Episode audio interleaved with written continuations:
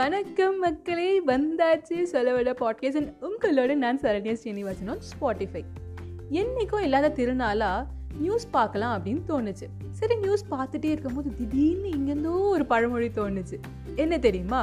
ஆயிரம் பேரை கொன்றவன் அரை வைத்தியன் ஆவான் அப்படின்ட்டு அது எப்படி ஆயிரம் பேரை கொன்றவன அரை வைத்தியன்னு சொல்லுவோம் அப்படின்னு உங்களுக்கு சந்தேகம் வருது இல்லை எனக்கும் வந்துச்சு. சரி நம்ம டோல்லா முக்கிக்கிட்ட கேட்போம் அப்படின்னு கேட்டேன். அதுக்கு அவன் என்ன சொன்னா தெரியுமா?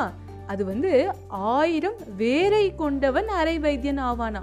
அதாவது அந்த காலத்துல வந்து வேர் இருக்கு இல்லையா? மரத்தோட வேர்களை வச்சு வைத்தியம் பண்ணியிருக்காங்க ஆஹா எப்படி பண்ணியிருப்பாங்க வேர்களை வச்சு வைத்தியமா? அப்போ அந்த வேர்கள் செடிகள் கொடிகளை பற்றி நல்லா படிச்சிருப்பாங்களா? அப்படின்னா நம்மளுக்கு தோணுதுல்ல. இன்னொரு விஷயம் சொல்கிறேன் கேளுங்க. ரெண்டாயிரத்தி அறுநூறு வருஷத்துக்கு முன்னாடி சுஷ்ருதா அப்படின்னு ஒருத்தர் இருந்தார். அவர் சுஷ்ருதா சம்ஹிதான்னு ஒரு புக் எழுதியிருக்காராம். அந்த புக்கில் முந்நூறு சர்ஜிக்கல் ப்ரொசீஜர்ஸை பற்றியும் நூற்றி இருபத்தி அஞ்சு சர்ஜிக்கல் இன்ஸ்ட்ருமெண்ட்ஸை பற்றியும் மென்ஷன் பண்ணியிருக்காராம் அந்த புக்கை அந்த காலத்திலேயே அரபி மொழியில் டிரான்ஸ்லேட் பண்ணி பல யூரோப்பியன் கண்ட்ரீஸ்க்கும் அது போயிருக்கு அந்த புக்கு அது மட்டும் இல்லாமல் அந்த காலத்திலேயே பிளாஸ்டிக் சர்ஜரி பண்ணியிருக்காங்க அப்படின்னா நம்மளால் நம்ப முடியுதா? அதுவும் ஆண்டோட ஹெட்டை வந்து யூஸ் பண்ணி நம்ம ஸ்கின்னை ஹோல்ட் பண்ணியிருக்காங்க பிளாஸ்டிக் சர்ஜரி பண்ணுறதுக்கு ஸ்டிச்சிங் பண்ணுறதுக்கு இப்படிலாம் எப்படி யோசிக்க முடியும் நம்மளுக்கு தோணுதில்ல.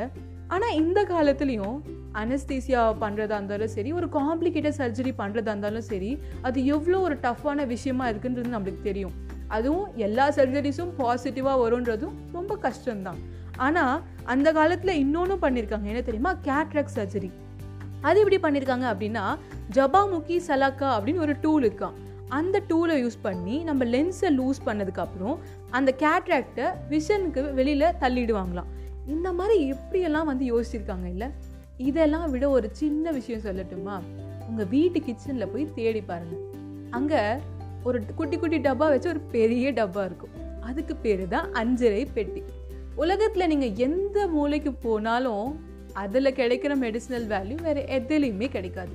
ஏன் அப்படி சொல்கிறேன்னா இன்றைக்கி இருக்கிற சின்ன சின்ன தலைவலிலேருந்து உடம்பு வலி வரைக்கும் எல்லாத்துக்கும் நம்ம மருந்தை டிபெண்ட் பண்ண ஆரம்பிச்சிடுவோம் ஆனால் அந்த காலத்தில் எப்படி வாழ்ந்திருப்பாங்க? அவங்களுக்கும் இருந்திருக்கும்ல. இன்னைக்கு நம்ம செய்ய முடியாத வேலைகளையும் அன்னைக்கு ஈஸியாக செஞ்சாங்க. எப்படி செஞ்சாங்க அப்படின்னா சின்ன சின்ன வழிகளுக்கெல்லாம் நம்ம மருந்து தேடி போக தேவையில்லை.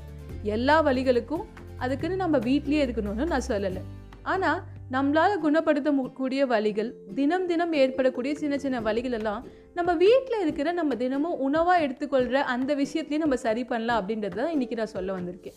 பாட்டி வைத்தியம்லாம் போனது அந்த காலம் அப்படின்னு சொல்லாதீங்க. பாட்டி வைத்தியத்தோடைய முக்கியத்துவமோ தெரிஞ்சுக்க வேண்டியது தான் இந்த காலம். உணவே மருந்துன்னு வாழ்ந்துட்டு இருந்த காலம் போய் மருந்தே உணவுன்னு வாழ ஆரம்பிச்சிட்டோம். இதுக்கெல்லாம் ஒரு முற்றுப்புள்ளி வைப்போம்.